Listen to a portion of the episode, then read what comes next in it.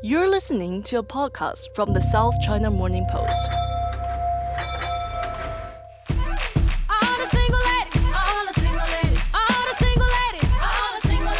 So let's talk about single ladies.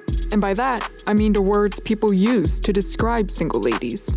In the English language, the word spinster is defined as an unmarried woman who's older than the usual age for marriage. That word was first used sometime around the 1300s because back then, unmarried women could only get low status, low income jobs like spinning wool. Spinster was a description used on official documents in England until the year 2005, when both spinster and bachelor were dropped in favor of using the word single. But it was two years later, in 2007, when a special phrase aimed at single women in China became a thing. It started with China's Ministry of Education, who released an official statement defining unmarried women over the age of 27 as shengnu, which translates as leftover woman. And then, four years later, in 2011, the All China Women's Federation decided International Women's Day was a great date to start publishing a series of articles, starting with this one Leftover women do not deserve our sympathy and they follow that with this bit of advice. Girls with an average or ugly appearance hope to further their education in order to increase their competitiveness. The tragedy is they don't realize that as women age, they are worth less and less. So by the time they get their MA or PhD, they're already old, like yellowed pearls. There's no Chinese word for leftover men in China even though there's 35 million more of them than women, thanks to the one child policy and a culture favoring sons over daughters. But there is a word based on the massive gender imbalance in China's rural areas, where there are villages full of men unable to find women to marry.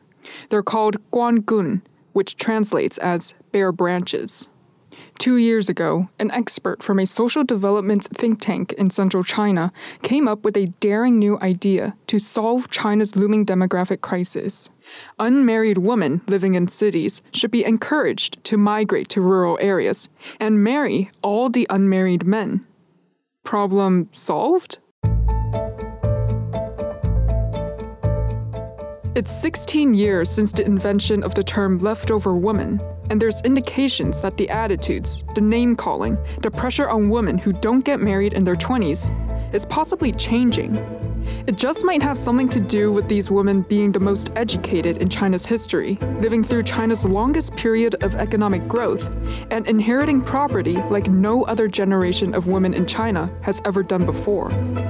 And now, there's an estimated 7 million unmarried women aged 25 to 34 living in China's major cities. And they've got something that commands attention from governments and corporations alike huge economic power. And they don't care what society expects them to do. This is China's demographic revolution. My name is Jasmine Se, and you're listening to episode 2 All the Single Ladies The Rise of China's Leftover Women. I've been talking with some of these so called leftover women about the decisions they're making for the present and the plans they're making for the future. They've been through the relentless questioning at family dinners. They've been through the awkward attempts at matchmaking by their parents. They've grown up with the past 16 years of state sponsored hostility against women who don't marry by the age of 27. And it sounds like something might be changing in Chinese culture, or at least in China's state controlled media all the single ladies in their 30s are getting a different sort of attention. Yeah, I think over the past five years, there have been more representation of them in TV drama. This is Rachel, a 30 year old woman living in Beijing. You heard her in our previous episode. She's talking about a trend in Chinese TV to portray older, educated women who aren't married. Specifically, there is one called Delicious Romance the Chinese name is Ai Hen Mei Wei. The TV series really was a hit in China, and it featured three characters who have really strong female friendship. And in having this as a foundation, they're also navigating their romance life. And the show featured their quarrel with family and their family expectations but also a girl inside of the, the show, she is more career driven. So her power dynamic with her boyfriend is also very realistically portrayed in the show. And then we see this third girl, she is not so much career driven, but uh, a lot of men have crushes over her. So she has a relatively, seemingly more comfortable life. But again, she needs to find her inner strength to really be independent. So we see all those, I would say, realistic, more realistic portray of so-called leftover women from the drama. And that was very inspiring for us. It's just very encouraging to see those realistic portrays. It sounds a lot like Sex in the City. yeah, yeah, it is. Except I think I relate to the show better than Sex and City. The Sex and City feels like I think in the storyline, which I emotionally resonate, but I couldn't really see myself as the characters. But here from the show, it feels I relate to the character more seemingly, and it's a comfortable feeling. After more than a decade of state media portraying unmarried women as picky or perverse, it sounds like a new approach is being taken. What's working with Chinese propaganda is that there have been so many shows of older women hanging out with younger dudes. Um, maybe they get romantically involved with uh, guys in their early 20s while the woman is like in her early 30s. I think that's a really interesting trend to see. This is Yaling Jiang. She's an independent journalist based in Shanghai, and she's 31 years old. There has also been like many social media content talking about, oh, as a sister, that's how like, Chinese people calling this older woman as a sister how do you get someone who's younger than you i think it's really it's very socially accepted now which is a good thing at the same time i think there's also like government forces behind it because it's definitely good for birth rate if they want to bump that up. Just today, I saw uh, like a viral Weibo hashtag that says something like, "Oh, 32 year old woman took her eight year old kid to her master's graduation." I'm like, this is so obvious that I think maybe the media, the state media, wants me to think I can have both career and family. And actually, the the top voted Weibo users think the same. I think these things like this, when we see propaganda like this, we feel really we should like feel like it's a very silly thing, and of course we don't listen to it. And here's why there's an added layer of complexity for Chinese women making decisions on marriage, settling down, having children. It's heavily influenced by what type of city you're from. Yaling is originally from a third tier city in Jiangsu province. She then lived abroad for several years before moving to Shanghai, a first tiered city. Did your attitude about marriage and having kids, did that change when you moved from a lower tier city to Shanghai? I think in a way, I haven't been super affected by the social perceptions from my hometown, but I think uh, from from what I heard and experienced from my mom, I think she had been under a lot of pressure when I was in my late 20s. Because when she goes to these social settings, all the people will be asking about my marital situations, marital status, whether I have a boyfriend. And maybe that's their icebreaker conversation. But that does give my mom and maybe other people a lot of pressure. And they would be thinking that, oh, we are like being watched. Everyone else is getting married. Why aren't you? So like through her, I could feel the social pressure from my home city. But Yaling said that her mom has changed a lot in recent years, partly because she's now over 30 years old. I now have passed 30, which is a big year in China. I think especially for women.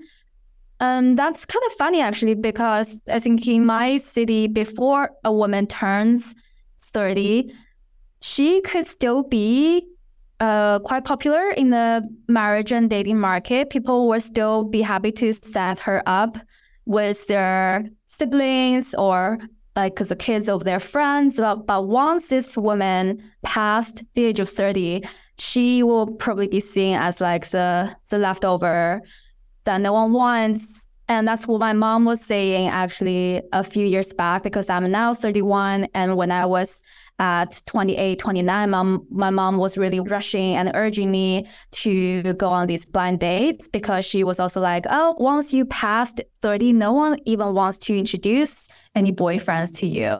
These days, Yaling's mom is talking about something else. I think in over the last two years, thanks to social media, she's these days she's seeing a lot of single moms on social media. She's also seeing like single moms with like mixed babies or like Chinese women who would get their eggs frozen outside China and come back, I think, with a baby from with sperms from a sperm bank or something. So thanks to social media that can open the world to my mom, she's not giving me as much pressure anymore. She's even very encouraging of me to maybe try to get my eggs frozen. Is that something that you're actually considering to do in the, in the future? I think I will start thinking about doing that maybe at 33 or 35. I still haven't given up on finding people naturally, but I'm also open to getting a sperm somewhere. yes. Since 2001, unmarried women in China have been prohibited from all assisted reproductive technology. That includes egg freezing. The National Health Commission said these technologies should only be used to help married couples who are infertile or for women whose fertility may be affected by cancer. On the other hand, men are allowed to freeze their sperm regardless of their marital status. This whole issue over who gets to access these technologies dominated public discussion just a couple years ago. That was in 2018 when an unmarried woman named Teresa Xu was denied access to freeze her eggs in a Beijing hospital. She became the first woman to bring her case to court in 2019. The courts sided with the hospital, but recently, in May, Teresa lodged a final appeal Many women in China are now keeping a close watch on how her case develops. But freezing their eggs in China isn't the only option. Here's Rachel again. So, a lot of women, I think around my age or slightly older, would go to Southeast Asia or US to do this procedure. And is really a plan B, I think for a lot of people, if they don't find a husband, if they haven't found a husband, they want to make sure they have a backup plan that they could still have baby in the future. And I see it more like a comfort pill. Like they did freeze their eggs, they feel more comfortable and more confidently to pursue their independent life. And I think it's a way to meet someone naturally in the future, but still you have this seed saved. I think it's a good add-on option for women in my generation, in my age. Would you also consider freezing your eggs?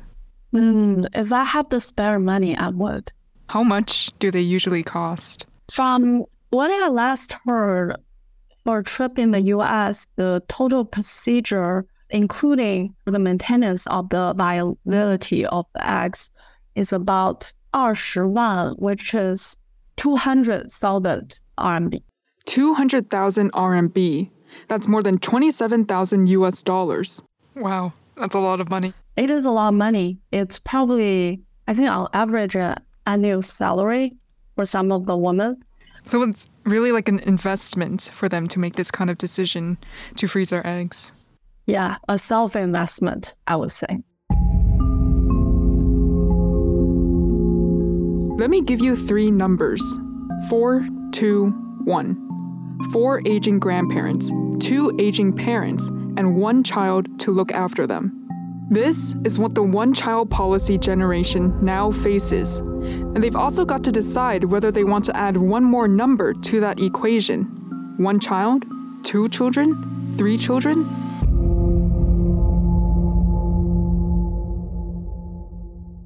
Is this a concern for you? Are you worried about looking after your parents and grandparents?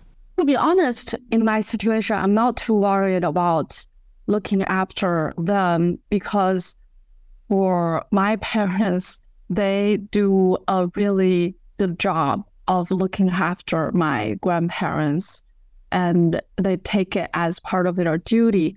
But in terms of looking after my parents when they get older, I think that is something that I am a little worried, but not too much because they have good friends group and they understand the freedom I have and the boundary between our roles, which I, I think I'm blessed by open minded parents and they want me to live happily and then they, they can live happily as well.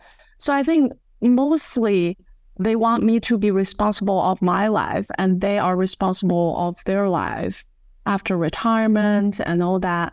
So it's a nice balance from my side of the story. Are nursing homes are they common in China for people to send their parents to nursing homes? I wonder that question myself if my generation would opt to send their parents to nursing home. And I think the stereotype has turned from my parents' generation where they think send your parents to nursing home is not faithful. It, it's not 孝顺. It's not good for your parents. Just leave them to a strange place. And doesn't really fit the Chinese culture where all the family live together under one roof. But in my generation, I think nursing home perhaps is more like a vacation house to send their parents. Rachel said she actually has a friend who started their own nursing home. And the nursing home is designed to be more culturally aware, to be more friendly, community centered, and hope for the young generation and their parents live harmoniously in that community. Rachel said she's also aware of cases of elderly abuse in nursing homes, but she believes people in her generation will be responsible in conducting due diligence. And for that, I'm hopeful. Ever since the shock news that China's population dropped in January, local governments have been proposing and implementing various measures to tackle falling birth rates. After 35 years of one child propaganda, now they're pushing measures to convince women to get married and have kids. Some are offering cash incentives for a second or third child. Some are extending maternity leave. Some are providing free daycare. The government thinks these proposals are convincing. But what do the women think? Here's Natalia, who we heard in a previous episode. What is your mm-hmm. opinion of these measures? Do they convince you to get married or no, to get kids? Not at all. Not at all. No, no, not at all. Because I feel like most of the measures are too minimum. It's like the money they give is like not even covered to have, raise a kid at all. So I don't think that really counts to stimulate the birth rate or the people's that desire to get married. Yeah. I, I don't feel like this kind of practical measures, I don't think it convinces me at all. Let me bring in Dr. Ye Liu from our previous episode. She's a professor from King's College London who conducted studies on women born during the one child policy. And she agrees that these measures are not convincing at all. The policy initiatives proposed so far will not convince women to have more children, to have more babies. Clearly, there is some improvement in terms of addressing women's concern, but these policies are not good enough. So the women I interviewed, they have a wide range of concerns about child rearing. She says many women believe the state subsidized childcare infrastructures, such as nurseries and daycares, are simply not good enough. So the government need to invest in more and provide a much more robust care infrastructure. And the second, more difficult task is to convince women to trust the government provision of a childcare. So a lot of women I talk to, they have this trust issue. They experience the formula scandal, the unsafe vaccine, poisonous toys. You know, the society is actually not very child friendly. Dr. Liu is referring to the deadly baby milk formula scandal of 2008, when 300,000 children were poisoned after chemicals were added in the production process by a major Chinese company. And then there was another scandal about rabies vaccines for children in 2018.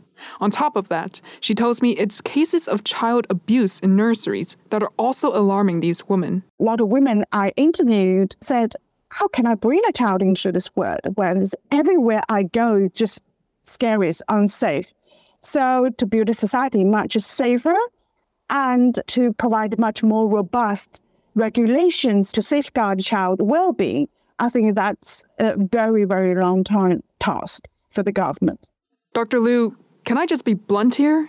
The government is made up of men over the age of 65, and they're trying to convince women in their 20s and 30s to have more kids.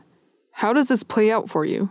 Uh, this is an excellent question. I think it's kind of a gender conflict, as you put it really clearly. Men over 65 are making policies for women and for young women.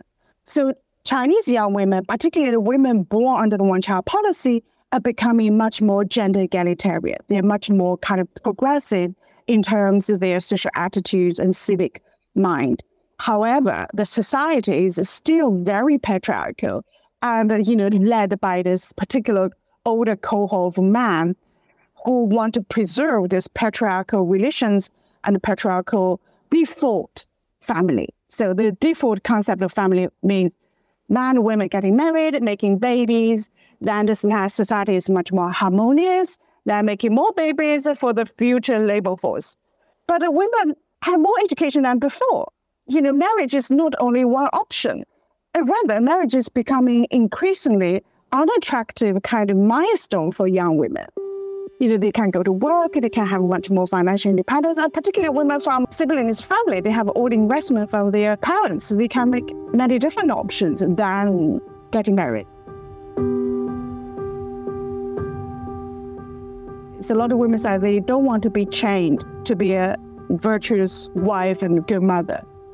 There are many other identities, professional identities they can pursue. I think the bottom line is the government really need to put more women into leadership. China is at a crossroad to make much more gender progressive policies, for instance, to address women's concerns in terms of equal opportunities, to kind of root out the discriminations in the workplace. And it's not just a demographic crisis. When we talk about demographic crisis, it's not just a crisis in terms of not enough baby. It's about how the society treat women how the society value women? So we need a much more kind of holistic policy making to make a society fairer, to make a society much more gender friendly, to make a society much more progressive. Then women might be convinced, you know, it's okay to bring a child to this society. But having said that, there is a clear trend where women have more education, the fertility rate will drop. So I think the government, it's a time to, you know, rethink about economic strategy, to think about future how, you know, to value women as important part of the labor force and important to value their reproductive rights. You know, let them decide what they want, have a family or have a career and have it all.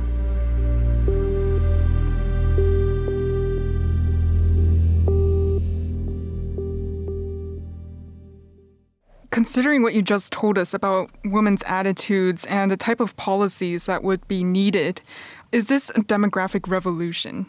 I think it, it will be a very kind of a gradual demographic revolution. I wouldn't say this is kind of overnight kind of revolution. This is kind of a uprising. No, I think women are pushing back in their own way, and Chinese women they're very strategic and they were brought up in this social and political environment where censorship is very strong. So their strategy won't be, you know, having this kind of massive demonstrations, or having this kind of massive kind of a uprising. I think they have a lot of uh, different kind of strategies. Dr. Liu pointed to the rise of female stand up comedians who talk about marriage, their independence, and traditional expectations of women.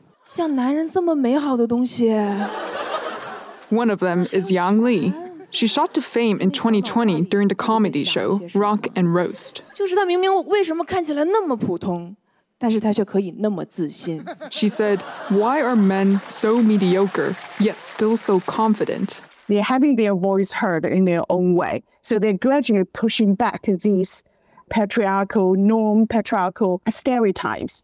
But having said that, men are pushing back against feminism. For the comedian Yang Li, this backlash came in the form of misogynistic internet comments by men. When the American computer giant Intel picked Yang to appear in an advertisement, male internet users called for a boycott.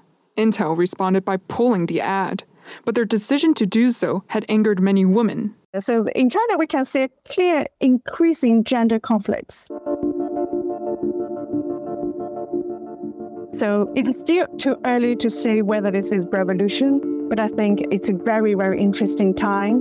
We see particularly young women are much more progressive and young men, on the other hand, still lag behind in terms of gender attitudes.